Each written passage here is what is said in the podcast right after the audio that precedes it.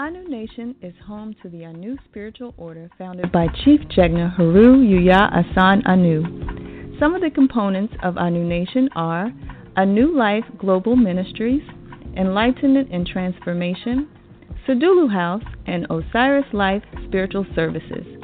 SaduluHouse.com is the school component of Anu Nation, where spiritual empowerment through education and training is emphasized. One way that is accomplished is through our monthly webinars.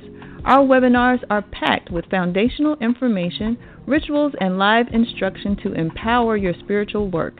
At SaduluHouse.com, you can view our diverse list of topics for this year that range from meditation to sex magic. And you can also register for any of the webinars at your convenience, sign up for our introductory Orisha class, schedule a spiritual reading, and sign up for the Anu Spiritual Training course. Enlightenment and Transformation is the media component of Anu Nation. Here, you can view all of our archived shows from over the years to our current segments. They include Chief Speaks, Masterminds Monday, Anu Asafo, Thunderground Thursdays, and Foundational Fridays. You can also visit us on our YouTube channels. They are Enlightenment and Transformation, Orisha Yoruba, and Anu Nation.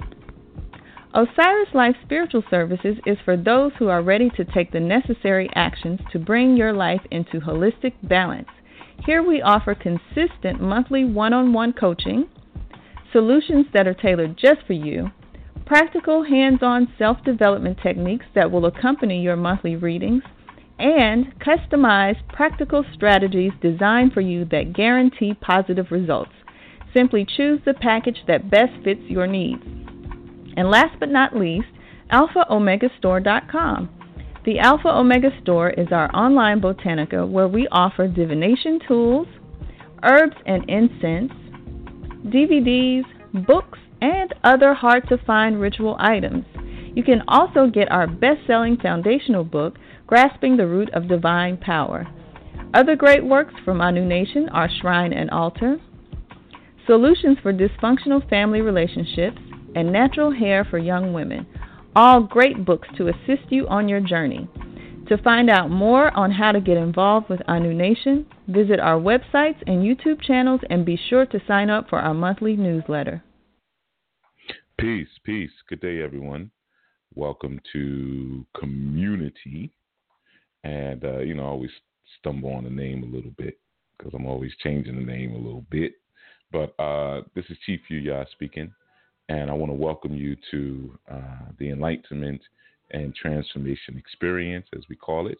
And uh, of course, welcome those of you who are listening live on YouTube, those of you who are listening from BlogTalk, and everywhere else that you get, because I know um, even after the segments. You know, a lot of you pick it up on iTunes or Mixcloud or uh, different other um, mediums and platforms. So, welcome, welcome, welcome to all of you. You're all counted. You're all a part of the experience, whether you're coming in live or not. So, yeah, um, last night we were having a good discussion. At least I think it was a good discussion. and uh, we were talking about the truest self versus the false self you know, or the establishing and creating of the true true identity or the, or the true self, and being self-aware as opposed to moving the false self and the perception of the false self into the center of your knowing, into the center of your being, you know, um, and it leads in so many directions, you know, a conversation or a discussion like that. It's it's much larger than just saying be true to yourself. You know, um, don't be phony. Uh, get rid of the ego. You know, because there's there's so many things that are connected to it. So uh, today I'm kind of doing a, a, part two, but not necessarily a name. But doing a part two uh, in terms of where that goes next. You know, that that thought train, that that thought pattern. You know, so essentially we have the idea here that uh, connecting to the truest self or connecting to the real self uh, allows us to live a, a healthier life. But I'm going to explain how it's connected even to um, our level of charisma and success. First, let me give you all the number for anyone who wants to call in. I see we already got people on the phone lines, but For those who find it easier to call in, you can call in at 515 605 9862. Again, that's 515 605 9862. And if you'd like to speak, just hit the number one. All right. Um, so I entitled this show, what did I entitle it? okay, yeah, how to develop confidence so you can move forward in life, right? So essentially, it's a it's part two because we, are going to look at this quickly. We're going we're we're going to hit it. We're going to hit it hard and fast. We're going to go right into it. Um, essentially, confidence is so key. You know, a lot of times, uh, especially in the self help quote unquote arena, if you go to the bookstore on Amazon whatever, and you, you look in the self help category, you see confidence is all over the place. I mean, confidence is utilized in, I, I think, a lot of different genres, even in relationships, how to develop confidence so you can ask women out, you know, how to develop killer confidence to succeed in business, you know, how to, the ultimate key to confidence, you know, confidence is like brought up so often and, you know, kind of spoken about like it's a, you know, it's this magical elixir. And once you have confidence, like the world has to now bow at your feet because you have confidence. You know, so it's it's so pretty heavy. I guess it's it's commercial it's commercialized um, pretty heavily in terms of you know what it is. But you know, let's start by by cracking open this understanding. Um, confidence is a skill. Okay, confidence is not a. Um, I mean, you could say it's a mind state, um, but it's not. A, it's not necessarily a destination. Um, it's not necessarily even a state of being so much, you know, though we could assimilate it to, but not really. It's really a skill, you know, no different than communicating, than speaking, listening, you know, um, certain social skills, uh, being aware of your environment, so forth and so on. Confidence is a skill just like that. So the beauty of that in recognizing that it's a skill lets you know that it can be developed. It's something that you can actually work on. It's not just like you know, someone says, "Well, be happy," and then you have to maybe put certain conditions and things in in your life in order to um, realize happiness. Confidence is a little different. There's actual things you can do to build your confidence. Now, why is confidence so important, and how is it related? Why do I say it's part two to what we were building on uh, yesterday? Right. Well, essentially, when you have confidence, um, confidence is a measurement. It's not necessarily just a static state or um, a static skill, but it's actually a measurable skill. So that means there's a frequency of confidence.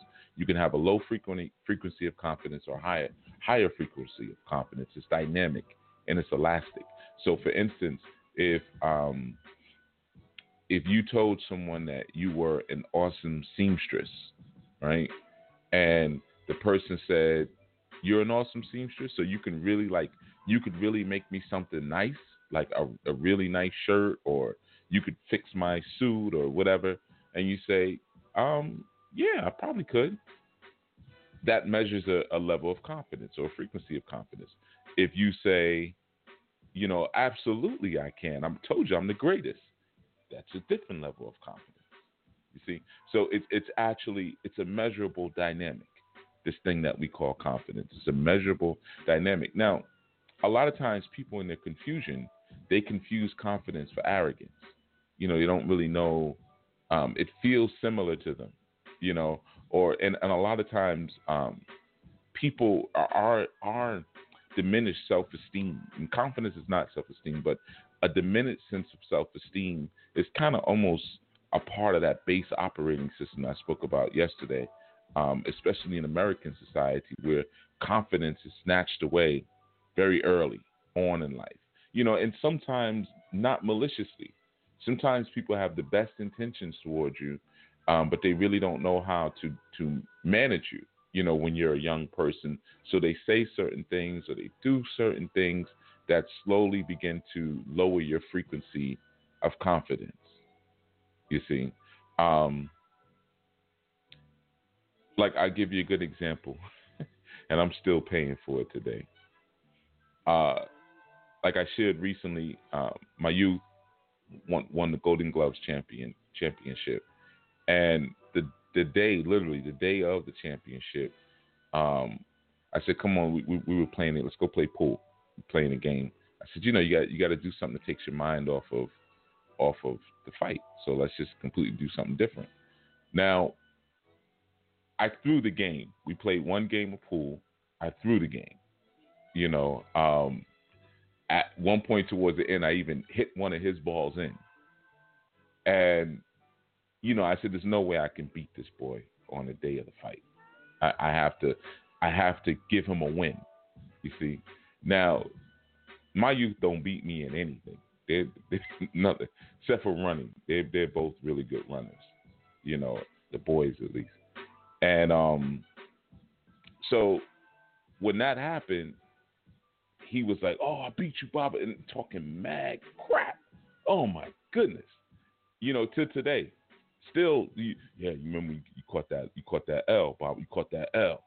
You know, now I gave him the win because I'm trying to build up a momentum towards something.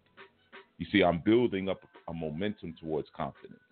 You see, so um, or, or a momentum towards winning one of the key things with gaining or cultivating a spirit of confidence is that you have to there's there's momentum that goes along with it. You think about it, you know, when we say things like I'm on a winning streak, you know, or I'm hot, I'm in the zone. You know, we recognize that there has been a, a repetition of winning or there has there has been a, a repetition of success. And through that repetition of success, we develop a greater sense of confidence. You see? So like that one game, it's like I'm like, yeah, of course you won, champ.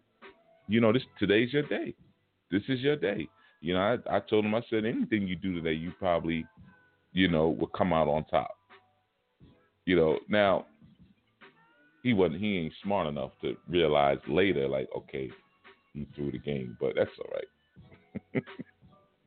I'm giving him a couple more days of, you know, of his high. Then I'm gonna whip the boys behind the pool you know, bring them back to reality. but um, so you know, it's it's that idea there. A lot of times, um, we can develop greater confidence through momentum.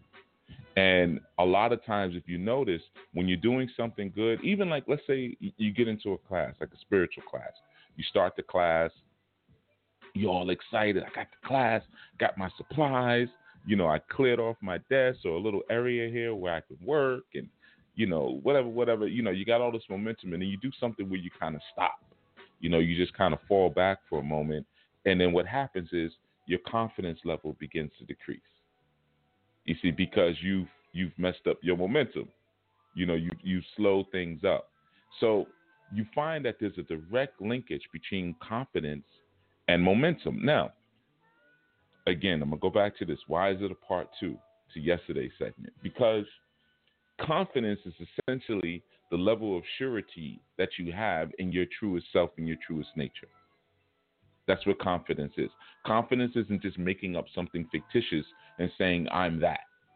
You know, like jumping out one day and saying, I'm the fastest runner in the world.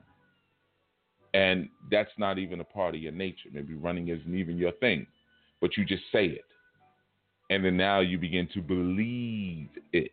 Now, many people will tell you that confidence is, is, is a degree or a measurement of how much you believe in yourself. Now, you know where I'm at with that word belief, so we don't need to go there. Okay, so a lot of times when you read self-help material and things like that, they're skipping they're skipping over the aspect of consciousness. So they're just dealing with psychology. So they can use words like belief and stuff like that because they don't know what really sits you know, above the psychology, quote unquote. You know, so um, the thing is that you're looking at here when you're looking at confidence, you're looking at I know myself. These are the you know, and that's what we were talking about yesterday, being locked into your truest self. So what happens is you begin to live your life and, and negotiate and manage yourself in your in your waking world based on that self knowledge. You don't do it based on what someone has has tried to implant into you or what someone has told you that you actually are. You see, so I spoke about that towards the the end of the segment, right? Um, where I said, you know, a lot of times people ask me, how do you how do you deal with certain pe- people and people who are kind of polarized in their thinking and things like that. Well, in one of my books, um, I don't remember which one. I know that's so unprofessional. You know, most people when they when they when they're authors, they say, "Well, in my book such and such on page and I speak about the." I'm like one of them books. I don't one of them. I don't know. But one of my books, I said I, there's, there's a line where I basically say that language, um, or actually I think it was in Anu spiritual training. You know, everything just kind of blurs in for me at some point. I got to be honest with you guys because I'm my purpose is to teach, so I'm always teaching all the time.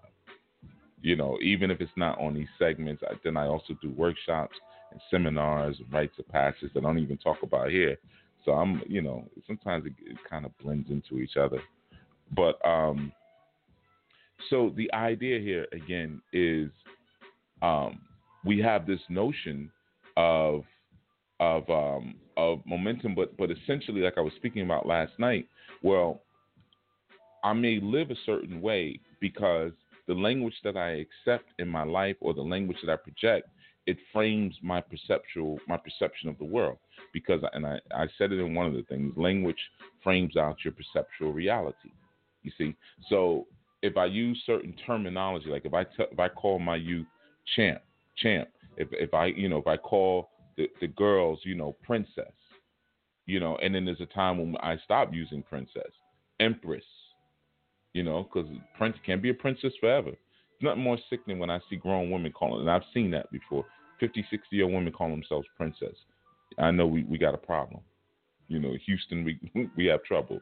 You know, but there's a moment when you graduate from that. You have to graduate from from being the the the, the child student in that sense, and begin to now share with the community and share with the world. You know, so um, just giving you an, a small example. So that sense of knowing yourself is going to direct and change the way you even speak about yourself. You see, and it's going to direct and change what you take in in terms of language into your perceptual reality because you understand that language contours and defines your perceptual reality. Whatever language it is that you're using and however you're using it. So, just like when I, some of you, I speak to you on the phone, I say, hey, peace, Baba. Peace, Iya. Because you're your fathers or because you're mothers. Now, the moment I use that term, or when you call me Baba, there's a lot of people call me Baba. Now, all those people who call me Baba, even some who are my same age or some are even older than me, I go into a certain mode where I respond to that word, where I begin to now take on those responsibilities. You see, I make sure the person is all right. I check in on them, or you know, I do certain rituals for them, and you know, it, I go into that that fatherly mode. You see, because language frames things out like that. Now, the reason I do that is because I know myself, not because I'm being programmed by the language, but I already know that I'm a father. I already know that I'm a father. I already know that I have those responsibilities. You see, and that I came to the if I came to the world to teach, partly part of my purpose is to teach, then yeah, you're gonna be a father to many people. So that so you already know that. So when people call you father or this or Baba or, or like a lot of the youth in my neighborhood, they yeah, that's my pops. You know, they they claim me, they've adopted me. You know, that's happened so many times. Even on this segment, I've had people write in letters and saying, I consider you my father figure. But that's I knew that I came to the world with that energy already. That's a part of what I knew about myself. So I can confidently, confidently take that role. You see, remember when you look at the word confidence, you, look at the prefix, at the root, fidel. You know where where you get the word fidelity. Okay, it it links itself to the word faith. Con is is is with. So with faith or with fidelity or fidelity is also trust. With trust, well, what am I trusting? I'm trusting my level of connection to my higher self that tells me exactly what I am, or that may have already told me exactly what I am. So I can have confidence about being that thing that I am. You see, now of course I have to connect to that to that first, and it's it's not as easy just saying, "Well, I know already," because some people they get into that that thing, just kind of miss me with that. you know, um, some people think they know but don't really know, and that's why it doesn't really work for them. You know, it's the fictitious thing they're trying to grab onto. You know, and if the evidence is showing something other than that, sometimes you got to process it and say, well, maybe this doesn't make sense. Maybe I thought I heard something that I didn't actually hear. Or I thought I was tapped into something that I wasn't actually truly tapped into. You see? So the idea again of, of confidence, what it is is once you once you're rooted and you have that knowledge of what you are and who you are in the global cosmic context, then what you begin to do is project that outwards. You see? And people will say, Oh, you're real confident. Well, there's a fine line between arrogance and knowing yourself. And knowing yourself. Like you look at Muhammad Ali. He knew he was he was going to go down as the greatest. So I'm going to speak to it now, and I'm confident in that. You know, not just because I've seen it in my mind's eye, but obviously in training, I'm proving it. You know, I'm proving it whenever I'm going against my sparring partners or when I'm able to do things that people have never seen. You know, I know that I'm changing the game. I know that. You see, and and on top of that, he was a spiritual man. So you know, there's certain things that that that click in there as well. You know, but essentially, it's through that momentum and it's through that knowledge of self that we gain that that higher and that greater sense of confidence and our frequency of confidence raises up. So what happens now when something tries to enter into our world that doesn't speak to what we're already confident about, we we reject it. We reject it. Like I, I I'll show you another example. I, I made a little mistake. I was talking to my youth the day of the fight, and I said, "Yo, um, I said, listen, man. So what what are we gonna do after this fight?" And he said, "Well, you're gonna take it to the top." Boom, boom, boom. I said, "Okay, that's right." And I said, "Regardless of what happens." Why did I say that? Why did I say regardless of what happens? The boy's eyes started welling up, you know. And uh, he put the pool stick down. He said, "I want to go outside." I said, "Bob, I want to go outside. I want to go." I want to go. He's wanted to get away from me. And I was like, hold on, hold on, hold on, hold on. And I had to, I had to coax him back in. I had to coax him back in. You know, that, but that was that was a mistake on my part. And I felt bad. You know, not because the statement was so wrong, but because I was insensitive to who I was speaking to. Because I know his nature you know now an, another another one another one of my you know i could just say something like that and they'd be like yeah no matter what happens i'm i'm gonna still keep going. But, but you know you, you got to know the, the, the person and i i know how he is. You know he's very once he gets a certain vision in his head which he's shango that's some a lot of changos are that's it you ain't shaking him from it. And they'll they'll be upset if you don't accept that vision. You know they get real upset. So that was my fault and I, and I felt bad about it. But we we recovered, you know, because I'm I'm slick. you know, I was no no no. I mean, you took that the wrong way. This is what I'm saying. You know, I did one of those things, and he was like, oh oh, I I wiping the tears at the corner of his eyes, you know. But it was that that one little statement. Regardless of what happened. man, I ain't trying to hear that. Who you talking to? I'm gonna win this thing. What, what, like, don't you see what I see? That's what's going on on his mind. So he's rejecting anything that disrupts his perceptual framework. Any language that disrupts the perceptual framework, he's rejecting it. You see, that's confidence. That's confidence. So it's the same thing like I was speaking about yesterday. Somebody comes at me funny. I reject that. Now someone will say, Oh, you arrogant, you just see that. Confident player. That's called confidence. You know, or um, I, I know I know what I am as a father. I know what as what I am as a man. You know that's why sometimes when we're talking about certain things, and people will say, "Well, men do this and men do that," and I'll say, "Wait a minute, you mean men are males?" Because I'm a man, and I know myself. I know what I do, and I know what I don't do. So I know what you talk, what you're saying, doesn't really make sense. That's not a part of my world, and I'm confident about that. I'm self-defining. You're not going to define that for me. You see, now, confident saying what? I know myself. I'm self aware. You see? Now there's certain things that I have a lower frequency of confidence about, certain things that I have that I have a higher frequency of confidence about because some things are blurry and some things a little bit more in focus. Essentially, that that's that's what that essentially is. Some things are blurry, some but the things that are blurry, I don't pretend to be confident about. I say I don't know. I'm not sure. I'm not positive on that. Can't give you 100% on that. you know, and sometimes, like I said, we, we, we fake it in that sense, and we and we fake um, being confident about something because we really want that ability, and we we really want to be able to reach certain goals, and we really want to be able to to um, be able to to not be because sometimes we see confidence as our acceptor. If we have low self esteem, we're immediately rejected. You see, so we have to pretend to be confident about confident about certain things that we're not co- confident about, and we don't understand that our level of honesty and truth is what really endears us to the world. That's what true confidence is. There was an interview years ago that Muhammad Ali did. I don't remember the um, who he was talking to, but the interviewer had said this word.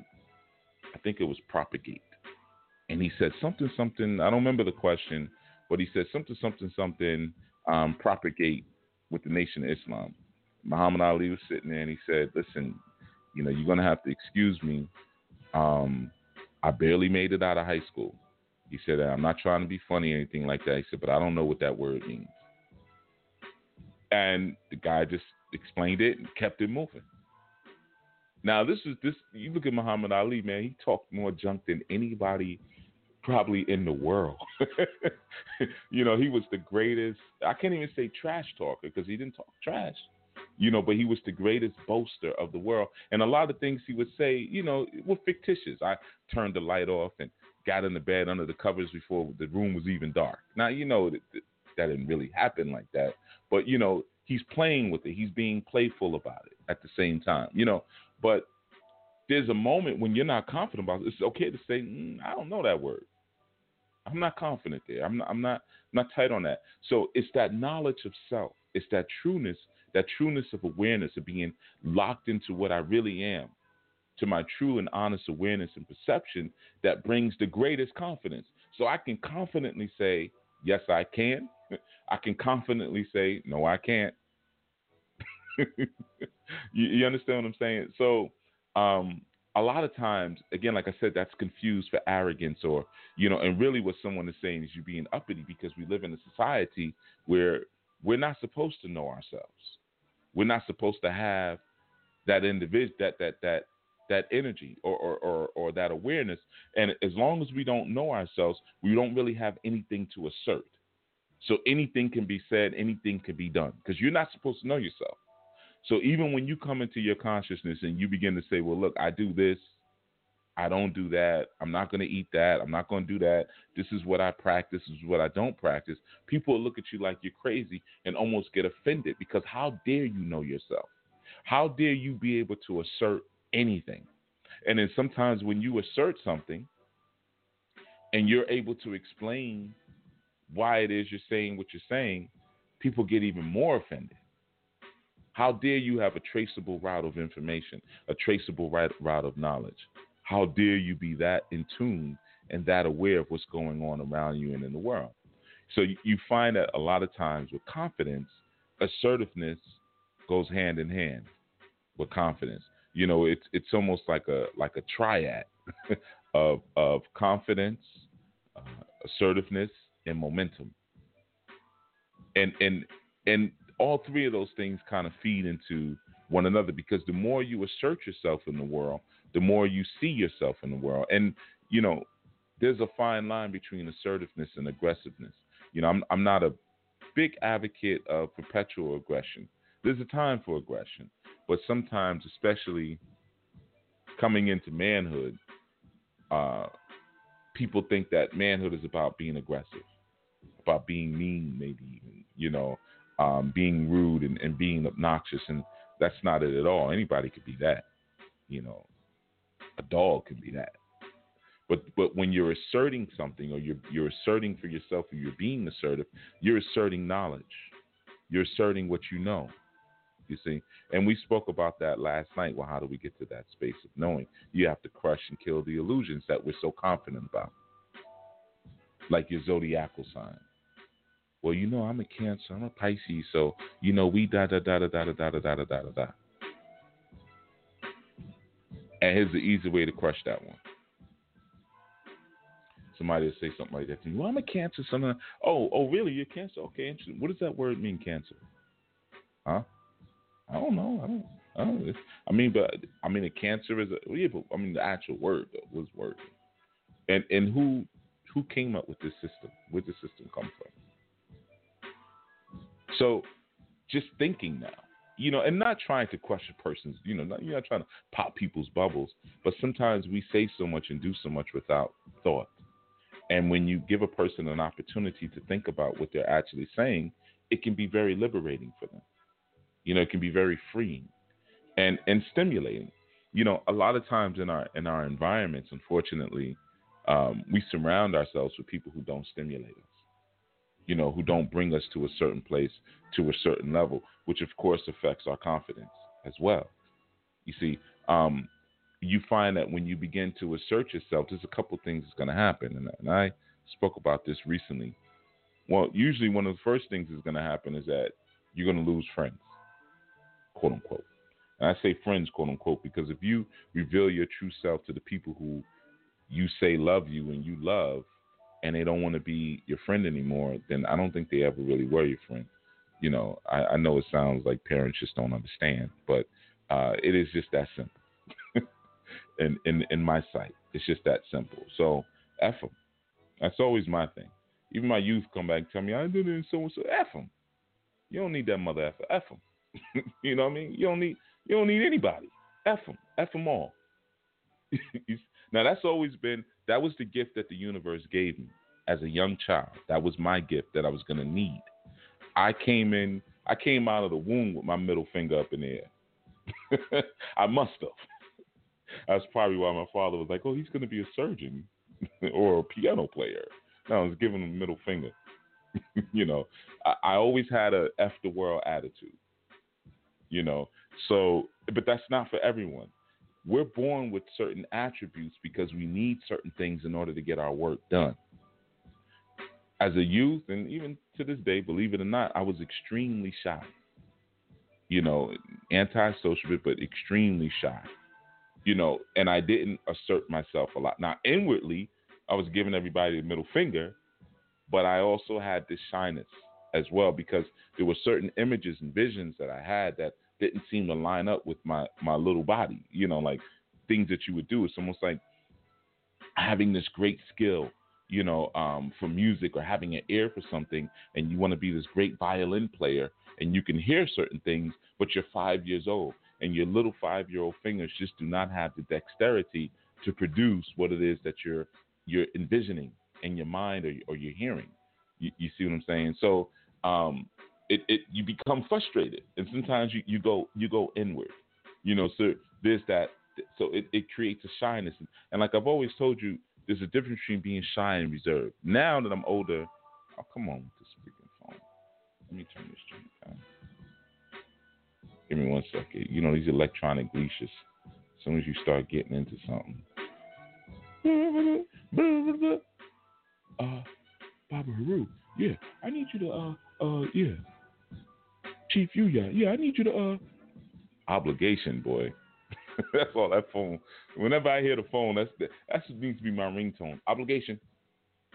like I tell you a lot of times that when I do these segments, even though I'm still working, this is actually the probably the easiest thing I do all day. these segments. This is actually my time to because I actually usually do them sitting now. Now that I'm not, I don't film them like I used to. I'll get back to them again at some point. I just don't feel like it right now. But um, so I actually get to sit down while I'm talking to to you all. So it's like my my one moment I get to, and, and I get to have an excuse not to answer emails and, and phone calls and all that stuff because oh I'm doing the show, can't pick up the phone, doing the show. so yeah, you know, um, so yeah, that sometimes we're born with certain things that we need in order to get certain things done. You know, we, we need certain things. And that was something that I needed at that time, and probably, I mean, I, am still like that.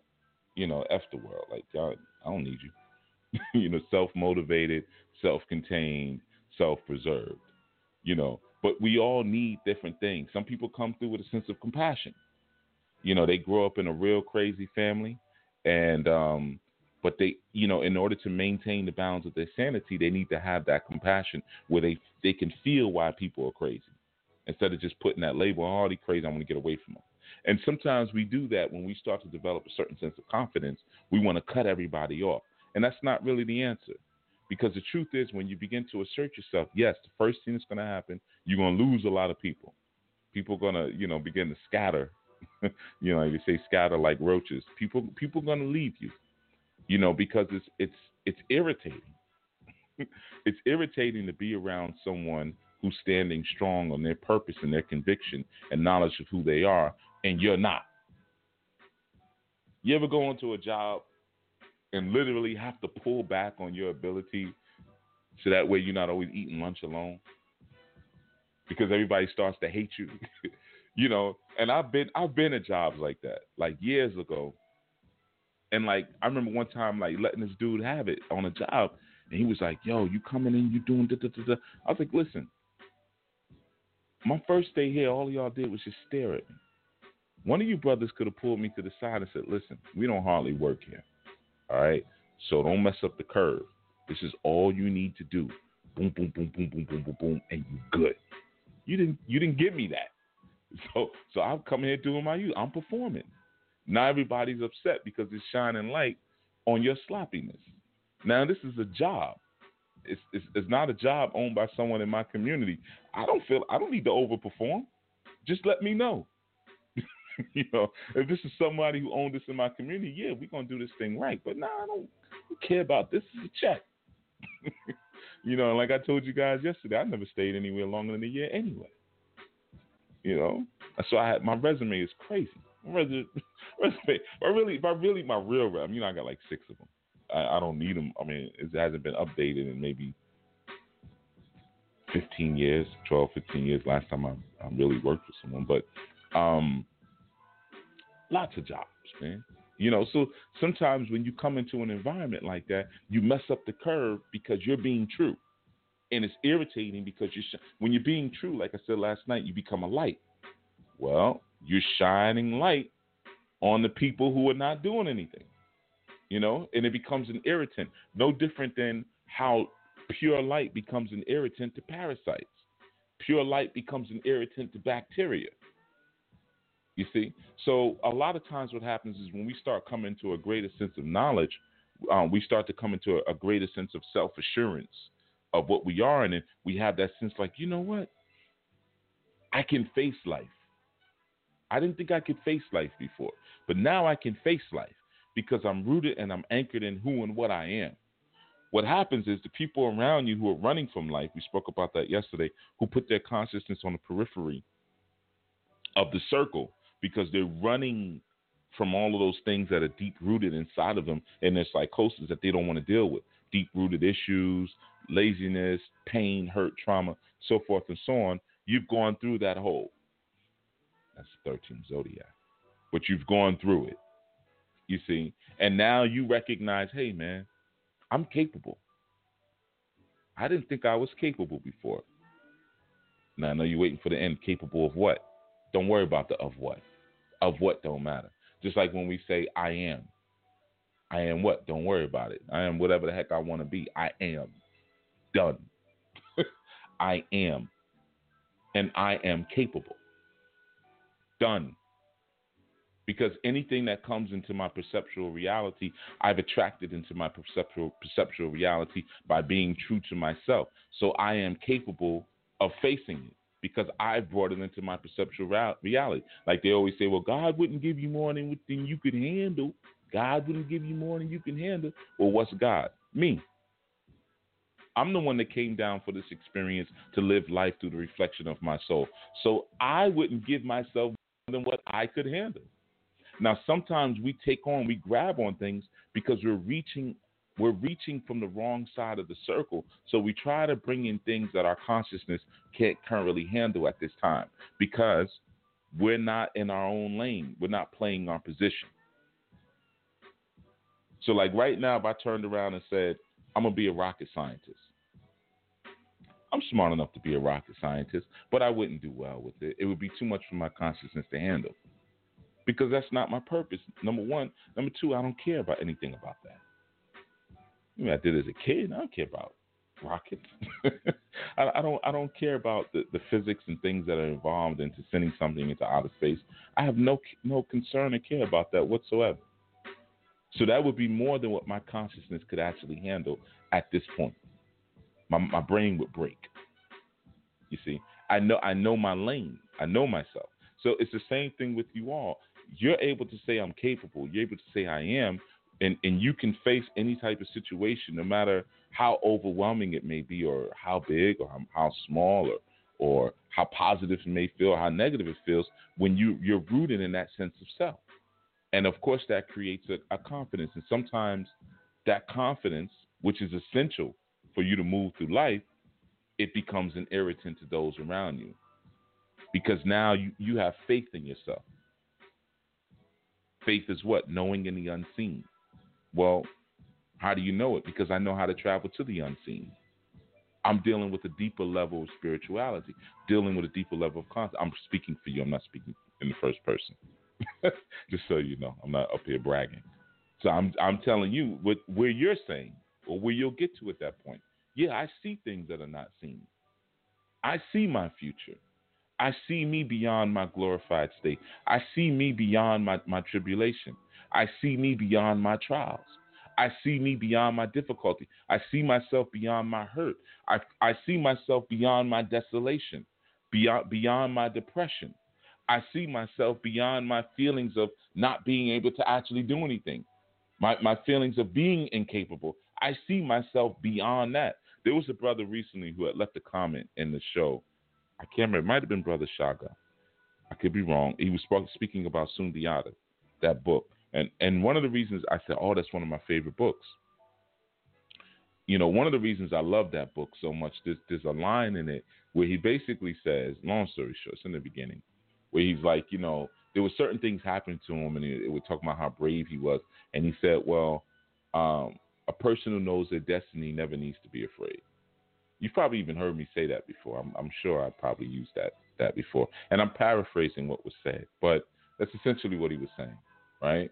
because I'm seeing my I'm seeing my destination. I'm seeing self myself beyond my current set of situation or circumstances. You see, so that creates a confidence in whatever it is that I'm doing because I know what I'm doing is leading up to that path. Is moving me closer to that path, or like I say, that path to greatness. You see, and you're able to be, begin to overcome certain things, um, even your shyness, um, your sense of, of unassertive, unassertiveness, you know, um, that feeling of not being able to fit into certain spaces. You know, when you go into certain social circles and you're just staring down at the floor, or, you know, um, you're unable to take a compliment in those circles. Somebody say, "Hey, you look nice today." Oh, this this is nothing. You know, because you can't confidently say, "Yeah, thank you." You know, or, or maybe even thank you. Yeah, I found this shirt such and such in a, in a thrift store, one dollar. Look at it. you know, whatever it, it is you know, but because you don't have that sense of, of, of, of confidence where you're rooted on something, you know. So one of the things that you can utilize to kind of get beyond that, sometimes you have to use the outer, and that's why we use shrines and altars and things like that. Sometimes you have to use the outer to this, this is the law of correspondence to invigorate something that it corresponds with with the inner, right? So uh, like for instance, if, if you want to lose weight, that's the easy one, right? Sometimes it's good maybe to put a picture up of yourself when you were at a weight that you actually liked yourself, like how you look, or you may um, uh, put a picture up of somebody you say, man, I wish I had a body like that. I wish I looked like that. You know, whatever whatever it is that that does it for you. So you start to create a correspondence with what you're seeing externally and what you begin to see internally. You know, and this becomes easier the more you expose yourself to different things, different people, you know, which we don't do a lot. We keep our circles so tight and so small a lot of times. Um, it only feeds this false reality that we have that we're that we're we're currently encased in. So one of the greatest things to do, man, is to explore more. Get into places where you feel uncomfortable and unfamiliar. You know, go to a place where you feel uncomfortable and unfamiliar and start to explore and to see more of life. You see, because essentially, remember, you came to the planet to explore. Now you're exploring your internal verse or your inner verse, and you're exploring also the external domain as well. But sometimes we we forget that other part to explore the external. We get stuck in the internal. You see, so it would behoove you to start doing things that speak to that outer space. You know, um, like I said, getting out, doing things that are a little bit beyond you, getting around people who maybe don't totally reflect your current social circle. It's, it's like you've heard me say so many times, um, if you remember, I don't know, but um, a lot of us have troubles with uh, family. We say, man, my mother wasn't much of a mother, my father wasn't much of a father, my brothers sucked, my sister sucked. Everybody, you know, I had this horrible family that I came through. And like I always say, you know, if you're missing certain things, go make it. Go, go find another father Find another mother. There's a lot of men out there who have so much love in their heart, man. You know, they they, they want to give it. They want to share it. They have so much that is that is is bubbling over. So many women out there like that. You know, who still. I mean, you find out a lot with women. I say that even more so with women, because sometimes it's hard to turn that that mothering mode off. So what happens is once they get that empty empty nest, you know, and I've seen women do this before. Older women. I was talking to one recently, and she was like, "Yeah, I'm a, I'm gonna get a boarder." She got a little small apartment, and she was like, "You know, now that my son's gone and he's in college, and well, actually, no, he he graduated college. He ain't really graduated, but that's between me and him. But she thinks he graduated college. Um, she's like, "Yeah, I'm gonna get a boarder. You know, a young man who just really needs to." kind of get back on his feet, and I'm not really to charge him much. I said, so you basically just want another son in your house. And of course, she she didn't want to. She was like, "No, that's not it." And then I'm like, "Okay, oh, right, right, all right." but you know, okay, fine, whatever. That's your thing. If you want to be the perpetual mother, she also takes care of like a couple of older people too, seniors. I at one point I thought she was actually a home health aide because she's so much on that, and but she works for the city. She does something completely different you know, but she serves as a home health aide for free for two elders, you know, because she likes mothering. That's just her thing. She likes taking care of people and nurturing. So, you know, sometimes you you'd be surprised the same way that you can go out and find people who are just, you know, living to be certain things for a person like you. It's the same thing with your social social circles you don't have to stay locked into a certain social circle because this is the block I live on, or this is the high school I went to, or the college I went to, and these are the people that I have to continue to speak to. You know, you join different groups and things, or different, like many of you have done now, different spiritual organizations where you can surround yourself with people who are living and, and, and who are interested and excited about the things that you're excited about. You see? And now you got more people living and walking in truth, not in their truth it's always such a dumb phrase people use all the time. And and again, that's another one of those dismissive statements. You know, we'll say, "Well, what's your truth?" To try to make it opinion. You know, there's many truths. Yeah, okay, all right. There's like there's many forms of light, but ultimately they all emanate from emanate from one source of light. There's many forms of truth that emanate from one source of truth. So there is an abs- absolutism in truth. And truth varies, it's dynamic, it changes. What was true yesterday is not true today. You know, so you got to stay on the on the cusp. Don't you know? You got to stay on the wave. You know, but um, like I was just saying, you know, get around people who are supporting and excited about the things that you're excited about, and find different opportunities to express what it is that you're feeling and express what it is that you're thinking, and in, a, in an environment where it won't be suppressed. And then after a while, what you'll find is that, like, remember I said that language creates the framework for your perceptual reality. You'll be constantly maintaining the frame. You know, it's like walking through life holding a picture frame, whatever shape you want it to be. It doesn't have to be square. Be heart shaped. It could be round. It could be fluid. It could be like a rubber band, and you just you know you make it bigger or smaller or change the shape however you want it. But you are controlling the frame of, of your interaction. You see, now that's essentially what confidence is. But it's not your lower self controlling the frame of interaction because you're scared or because you don't want certain things or this, that, that, that, that. It's your it's your higher self determining, orchestrating things based on what you need in order to be who and what you are. Prime example.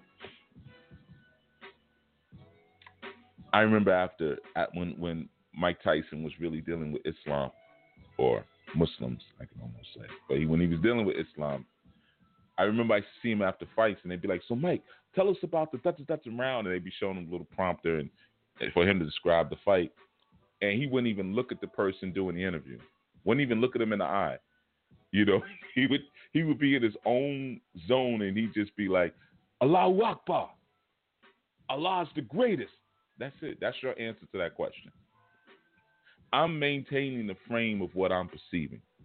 You asking me something, man? I'm. We're not going to get into the, into this didactic thing between it's got to be this and yes or it's got to be no. F your question. This is what we're talking about. I'm maintaining the control of the frame. Now you see that sometimes even when you guys ask me questions and the question is unexciting. The question doesn't lead us to anything deeper, and I'll reframe the question for you. But I, I sometimes do it in a way where it's not that noticeable. But you may say, "Hey, Chief, What's the difference between a Orisha and an ancestor? Now, I'm maintaining my position and I'm maintaining my, my form and my frame. What is my form and my frame? I'm chief. I'm Baba. I'm an alpha. I'm not going to keep talking about one on one stuff. Matter of fact, as chief and as alpha, this is the frame that I have working inside my mind. I deliver this information to you by grace. It's a privilege and an honor for me to even be speaking. Yeah, y'all never heard me talk like that, huh? But that's what's going on inside of my big head. That's what's working inside. Because wouldn't it be an honor? Wouldn't it be an honor and a privilege to have someone who's a chief actually share an hour to two hours, sometimes three hours of information with you every day for free and you didn't do not a doggone thing to deserve it? Nothing? And some of you act so dumb, you prove that you don't deserve it, but he still keeps giving it to you? Wouldn't that be an honor and a, and a privilege? Well, what's wrong with me knowing that? And then here's the second part what's wrong with me saying it? Not a doggone thing. Because I'm confident I know who I am, I know what I am. So when certain questions are asked me, asked of me, I'm I'm okay and confident enough to say that question's beneath me. Arrogant sounds arrogant, right? Because a lot of times we don't have a control over the language, so we only use we got a small amount of words that we use to define certain types of behavior. So we'll say, "Yeah, that's arrogant." It's not arrogant. Learn what the word arrogant means. Learn what arrogant versus confidence means. I'll give you a, a small example, right? Brother Tareem, I think I saw he popped on the line earlier. Brother Tareem is a truck driver and wants to open his own trucking company, right? So if Brother Tareem, um, if I'm talking to him and I'm saying, Oh man, yeah, you drive trucks, this, that, that, that, and the third, man, how much how much would you charge me um, to take me across town, man? I gotta go pick up something from the supermarket. But I want you to wait outside for me and then bring me back to the house. Would it be wrong for him to say or to think within himself that Chief is talking to me like I'm a I'm a taxi cab driver? And then you, and then he might say, "No, nah, I don't do that. Uh-uh, that that's not what I'm. I'm a trucker. Yeah, I'm saying the same thing. You're a truck driver, right? You pick up things from one location, and then you take them to another location. What's the difference? Now, in my ignorance, I may say that to him, and he has a choice in that moment. He can allow me to continue to disrespect his personal boundaries, disrespect his craft, and disrespect his position, or he can cave in because of a lack of self, a lack of knowledge of self, and say, "All right, chief, you know, just give me fifteen dollars, man." Now, how often do you guys do that in your own life? How often do you cave in like that because of someone else's ignorance and the hex of, of unassertiveness that they put on you? Because you have a low frequency of confidence of who and what you actually are. So now our brother who's a truck driver, because he had to go and get a CDL, he had to get a special license to be able to drive those trucks. He went through an actual process to get to that point, which now elevated him above, let's say, let's say regular drivers. He knows something that regular drivers don't know. And I can completely dismiss all of that and say, hey man, taxi man, take me over to that other. You basically like an Uber, right? You see, he has a choice in that moment. And I mean, we could go through the list. you know, we could go. There's a lot of different things, but I'm telling you, I've watched some of you all do it. See, I'm I'm throwing the question out there, like how many times have you done that in your life? But don't forget, I know I know most of you. Now we got a lot of new listeners, so some of y'all are new, but a lot of y'all I know, and I've seen you do it, and I've warned you about it, and I've talked to you about it but it always seems like Chief is extra. Like he, you know, like like I'm just just wow. Like don't let him do that F on me. No, man. What you're coming down off of your there's a throne sitting right there for you. There's a throne right there. You keep getting down off of it, and for what reason? Because somebody calls you arrogant, because somebody says you think you're all that, or somebody think says, "Oh, you got a big head now," or you're full of yourself? Goddamn right, I'm full of myself. Yeah.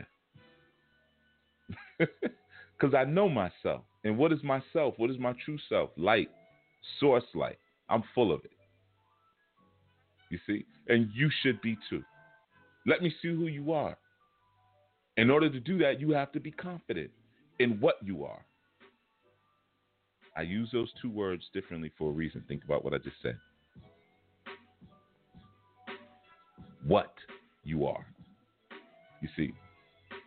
And then you'll be clear on when you're doing certain things, you know, when you're coming down off of your throne or when you're not, or or or you'll be clear of your divine right and your divine privilege. I don't stutter when I call myself Chief Yuya. I didn't stutter when the chieftaincy was given to me two times over. I didn't say, well, I don't deserve it. Nah. I'll take that. Thank you.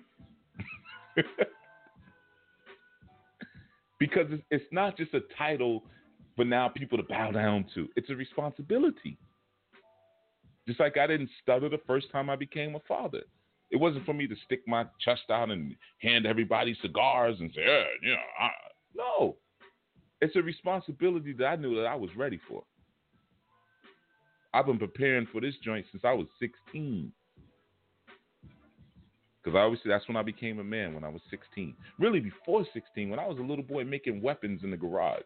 That was my only toys was weapons. Uh, my parents, we didn't even buy me too. They wasn't into toys. You could get books. we got books. We got a lot of books. We ain't, we ain't getting no, you know, toys. They wasn't into that. You know, we made toys. My thing was weapons. I used to love making nunchucks, um, Chinese stars, throwing stars, and knives. That was my favorite thing to do on a Saturday. I'd be in there all day making knives and nunchucks. so, so you you know, um, but I was preparing back then. I've been preparing preparing for the apocalypse from way back. Been preparing. When I was a little kid driving in the car with my parents, I used to always look outside and say, "Okay, if the cops was chasing me, I would go that way. I would go this." And you know what? Let me tell you something. I still do that to this day. When I'm taking them long trips to do spiritual work for people, you know, down in Florida and stuff, and I'm going down the East Coast, or sometimes I'm driving out to Kansas because I, I prefer to drive over fly, you know, because I I like to control, you know. Um, so I'll, I don't mind driving 20 hours, it, you know, um, and it gives me time to think.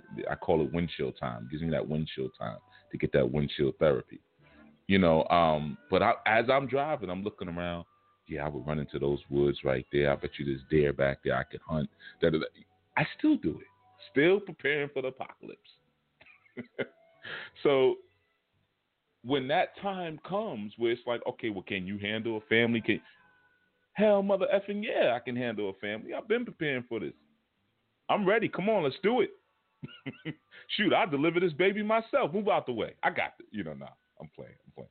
Don't do that. Leave that to the professionals.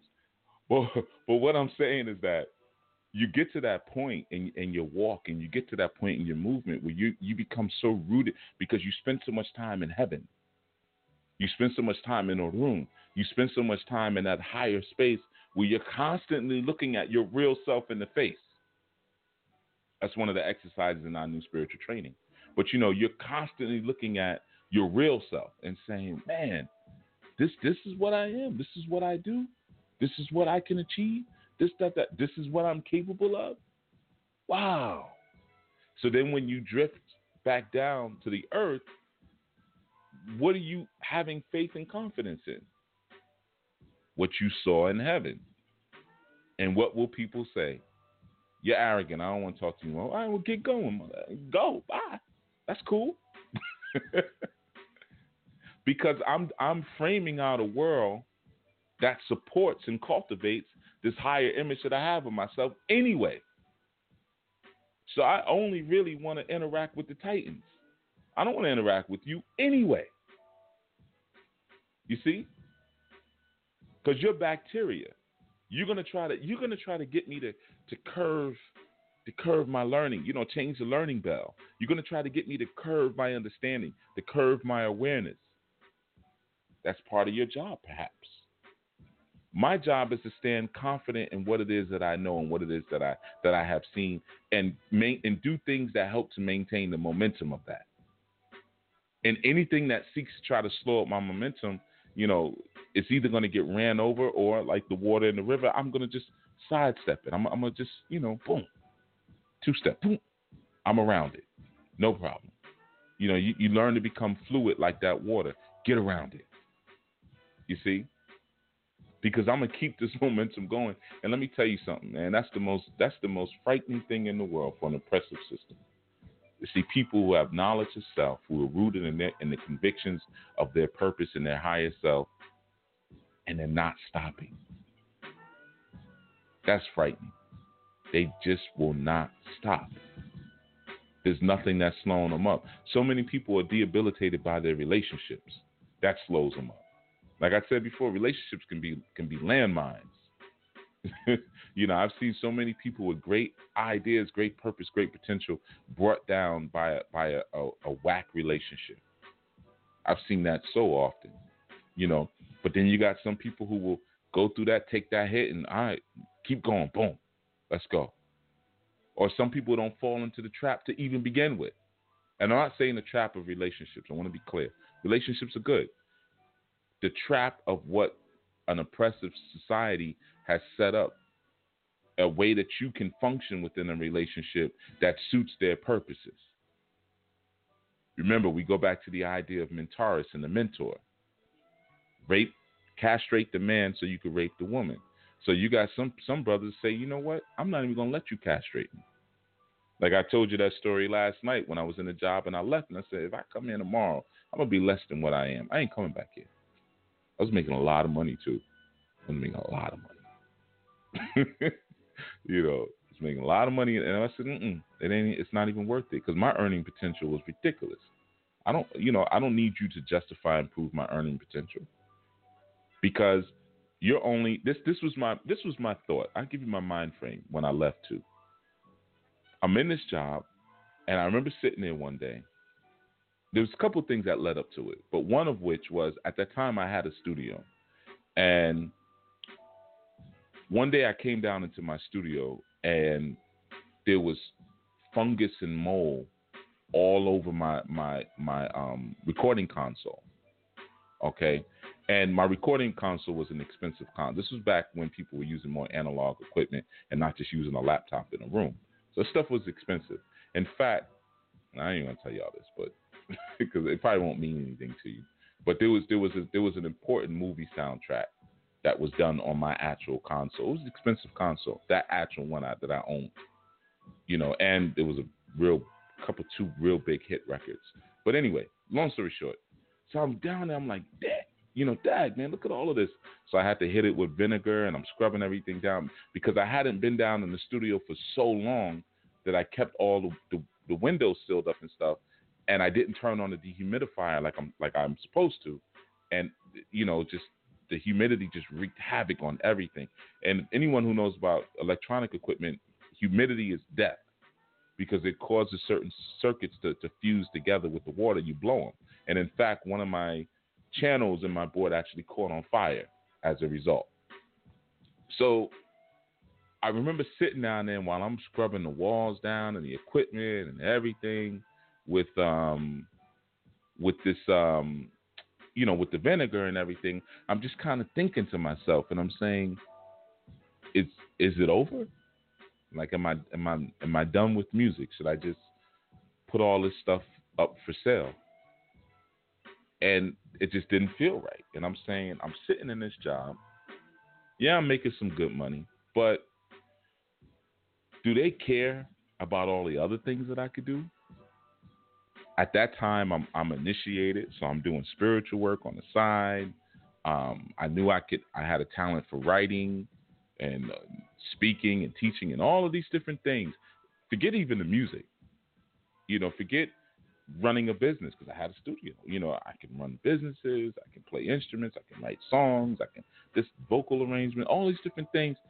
They just want me to go in there and make their computer systems great and run and contract me out to other companies. I feel like, you know, Nat Turner, go send me to other companies to go get their computer systems you know, and engineer their networks and things like that, and connect buildings to this building and and program their routers and all. And I'm like, that's just one thing that I have. I, I love technology. I love technology as much as I love all this other stuff. I just don't talk about it with y'all because y'all ain't y'all ain't tuning in to hear that. But you know, but that's just one thing. But I was aware of so many other aspects that they were not aware of. So I didn't want to be corralled into that box because I knew I was underappreciating myself. And if I allowed myself to do it one more day further, one more day, it was going to be a problem. One more day. And I had young, young, young children and all of that. Had no contingency plan. What's nothing? There wasn't I, you know, I didn't slowly because I had been looking for another gig while I was there, and that was the other thing when we talk about the walls of your reality crumbling. I couldn't get another job.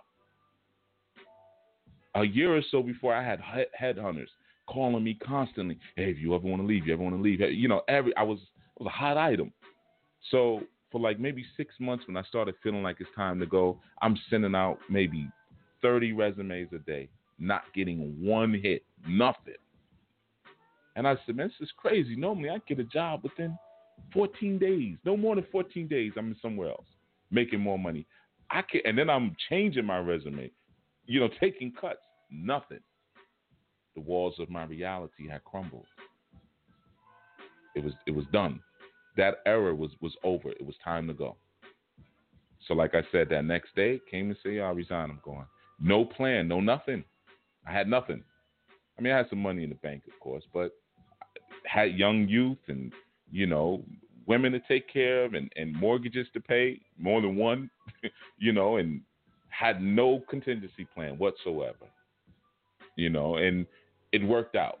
Let me just say that. It worked out. You know i, I did maybe two contracts after that two it contracts just stuff in between. But you know, I did other stuff too. You know, I because I, I, had other skills. You know, I took my instruments back out, got back on stage, performed, was doing a couple of gigs here and there, making a little bit of money on the weekends.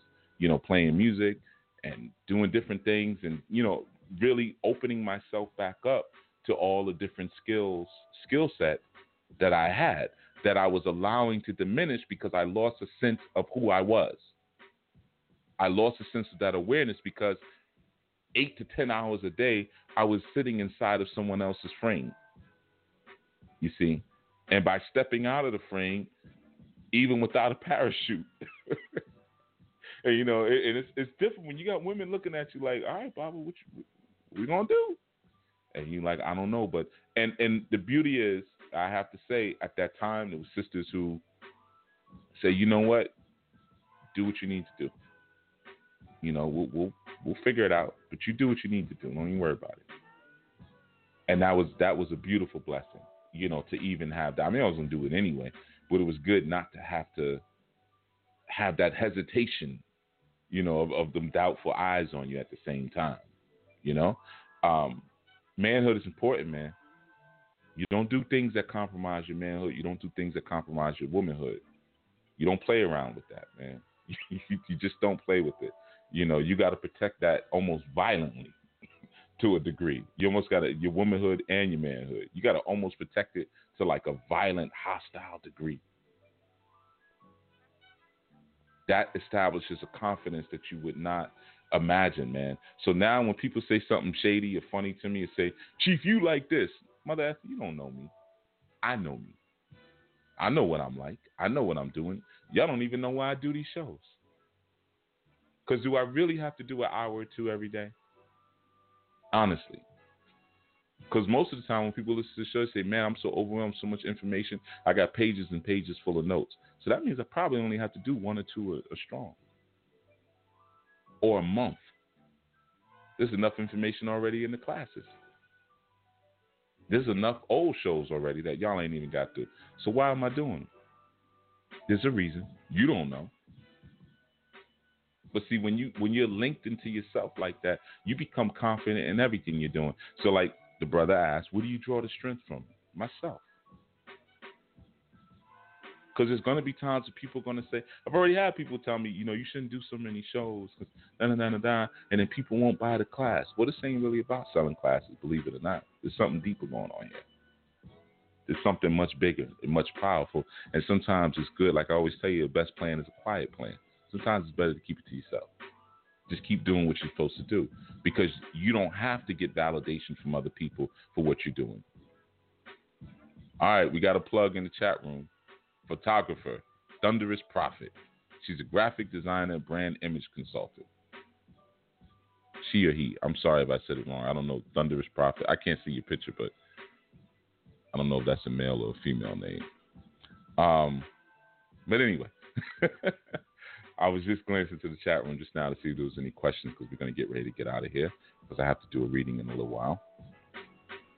But um, I saw something. Okay, Michelle says, Chief, is there any moment where it is smarter to move away from that authority slash self confidence space to gain something else? Nope. You said I'm thinking no. No. Why would you move away from yourself? Why would you move away from your source? You're already away from your source. The key is now is to get back. That's the that's the whole point in being down here on the planet is that it's you are that self that source and that authority who's decided to live out this experience of life in this prison that we call it a human vessel. So you're already in the land of duality. So from the moment that you get plopped out on your mama's bush, you know everything you're doing is leading you back to the source with with with consciousness. And what I mean with consciousness, with awareness so that way when you go back home, when you're going back to your source space, you're not going back um, with your brain brainwashed. you know, you're going back with the sense of the I, with the sense of self. So, no, you know, and, and you don't ever have to really worry too much about like, am I going too deep into my sense of self or my my spiritual authority because we're so far from it that even if you even if you became a fanatic from this point forward, you still would probably just end up in the middle. Because we're so far from it. You know, just even think about this term that I, I, I, just shared in terms of confidence. How often do we speak about confidence um, as, as an assurance in your divine purpose and destination? We don't say that. We say confidence is feeling good, having self esteem, you know, um, not being afraid to express yourself. You see how far off that is? Like I said, it's different levels of consciousness. That's a level, but it goes so much deeper than that. You know, so that's what I'm saying. We're we're so far off as a people that, um, yeah, you can't go overboard with certain things. You can't be imbalanced, but certain things we're so far away from the source, man, that um, you don't have to worry too much about um, going too far left or too right, too far right or anything like that with it. You know, but like I said, one of the tools, get around people, man. You create a new circle, just like you can create a new family. You can create a new circle. You can create. You can get a new best friend, or what do they call it, BFF. you can get a new BFF, you know, or or whatever, new sisters, new brothers, but new people who reflect the truth, you know, who are living the truth. That's the key. You know, if you're surrounded by more people who have the courage to live truth and live, no matter how it looks like, then you'll be more confident and more encouraged to live out your own truth. You know, that's where okay, she, I'm sorry, Thunderous Prophet. I, I thought it was a sister. Um, you know, um, so you know, you you can you can recreate all of that stuff. You really can, man. You don't have to be locked into anything because that's how where you was born. I get people like that all the time telling me that. Well, I was born in the hood. I'm from the hood, and get out of here with that nonsense. We were all born on a plantation or a prison of some sort. You know what I mean? It, come on, we, we all we all have certain type of experiences, and you know, but where are we going? What's the momentum? What's the destination? That's the key, and you keep up that momentum to keep up your confidence. All right, we're gonna get out of here. That's enough. All right. All right. So we'll be back. What's tomorrow? Friday. That is the strong. Went by fast. Um, and you know we lost Charlie Murphy. We didn't lose him, but he transitioned yesterday. I wasn't gonna talk about it yesterday. Yesterday night. You know I don't do the current events, but I just feel like I need to say something. He's one of my favorites. you know, Charlie Murphy. It's always good when you get to see men on film because we, you know, there's such a there's such a lack, even in comedy. You know, I see that. Like, we got a, we have a comedian out now. Well, he's been out for a little while, but you know, he's like at the top of his game right now. It seems. And I was looking at him the other day. He's not really that funny. I'm not gonna say his name because you know my rule about talking about my people in public. He's not really that funny though. But when I'm looking at him, he's a he's a small guy, and he has some very effeminate mannerisms, and that's his comedy is based around the faces that he makes and his effeminate mannerisms. That's his whole routine. I really looked at it. I'm like, he just nods his head back and forth like a girl and stomps and claps, and it's so funny because he's so small and his voice is real high too. He's got like this little munchkin voice, you know. So that's why you know Charlie Murphy he was he was a he was a man on stage. he was a man on stage on, on stage, man. So you know you always miss when when the when the men are going, you know, like the uh, the Ving Rhames and the and the um uh, uh I don't know the, even the Denzels or the Idris Elbas and you know those who haven't you know even uh, what's the name Kadeem Hardison's those who haven't really compromised themselves in that way you know, um, yeah, it's always a, a, a larger loss, you know. But um, anyway, so we're gonna head out, and I see Thunderous Prophet, who is a photographer, left her contact information. She put a plug in the chat room, so I don't need to repeat it. So y'all support each other, like I always say. And it's not the first time Thunderous Prophet has listened in. If it was the first time, I would have muted that plug, but she's been riding for a while now. you know, so yeah, give it give us some love. Like I said, man, reward and support from within. All right, we're heading out. So I will see you all tomorrow, Friday, 7 a.m. segment, bright and early. Those of you who can wake up that early. I know usually on the 7 a.m. segments, I see most people around maybe 7:40 when you just decide to roll out of bed and you know but for those who get up a little bit earlier, uh, we'll definitely be hitting at 7 a.m. tomorrow, and then I'll be back again Sunday. And like I always say, oh, and let me share this before I go. I was to do a recording. Yes, I do readings. I keep getting these messages asking if I do readings and how a person can get a reading. AskOsiris.com. A S K O S I R I S.com. It's real simple. You just go there. The site is nothing but a form. You don't even have to go and look for anything. It's right there. AskOsiris.com. Um, Osiris Life is for the monthly services. The school is at saduluhouse.com. S A D U L U H O U S E.com. That's where you go for classes. Okay, that's that's where you go for classes. I, I'm still getting a lot of messages where people saying, Chief, I want to take your class. Here's my phone number. Can you call me back? And you've probably noticed I haven't called you back. I'm not going to call you back.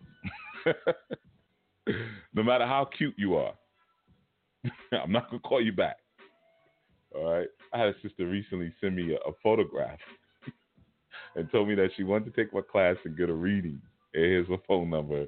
And just if it may help with the reading, here's a picture of me so you know what I look like. right. Okay. I mean, it's nice picture. Nice picture, sis. But no, I'm still not to call you. uh, so that's where you go if you really, if you seriously want to get a reading and you seriously want to get to take a class, that's how you do it. Now, if you're just trying to holler, just say that. That's a different thing. All right? You go into a different email folder. I'm joking. But yeah, so that's where you go for the classes and for the readings. All right? That's how you can do that. All right, everyone. Keep the momentum up. I see this conversations in the chat room. Keep it going, whether you're doing it on SaduluHouse.com or social media or wherever. Keep the energy going between yourselves, man. All right. Um, yeah, and right, yes, Lo. The links are in the show's description. They've been in the show's description for the past three, four years. But uh, brother Lo, you know that people don't read. they barely listen. Even in the slideshow on the shows, you see it shows you where to go for consultation in big red writing. People don't even look at it. The commercial that we play in the beginning shows you where to go. You hear Kim saying, and for readings, and that, they still send the emails. So, uh, yeah, I'm thankful for you all. I'm thank you for thankful for you all, and much respect to you as well, Sister Gina, and you as well, uh, Miss Butterworth, Thunderous Prophet, Justin, and Anwar, and, and um, Ahmad, and uh, Sister Allison, of course. Uh, who I asked to put, I asked you to put your your information in the chat yesterday. I'm to put it in there.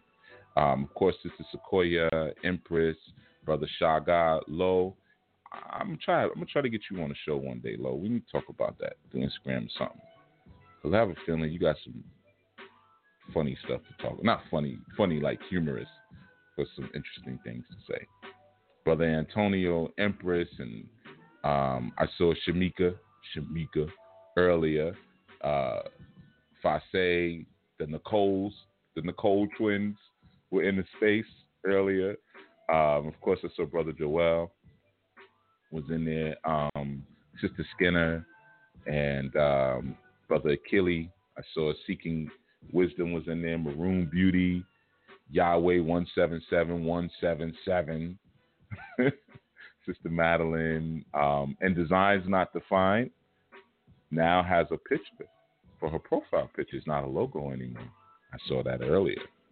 Isn't isn't she just a cutie patootie? Yes, you are. Sister Cheryl, Sister Sister Marva, and Jennifer Jackson, of course Keisha, Original Man, and you know anyone else that I may have missed, V Joe, everyone else. All right.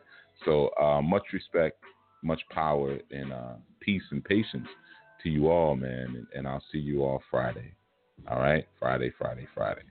Uh, tomorrow, 7 a.m. until such time. Peace be unto you.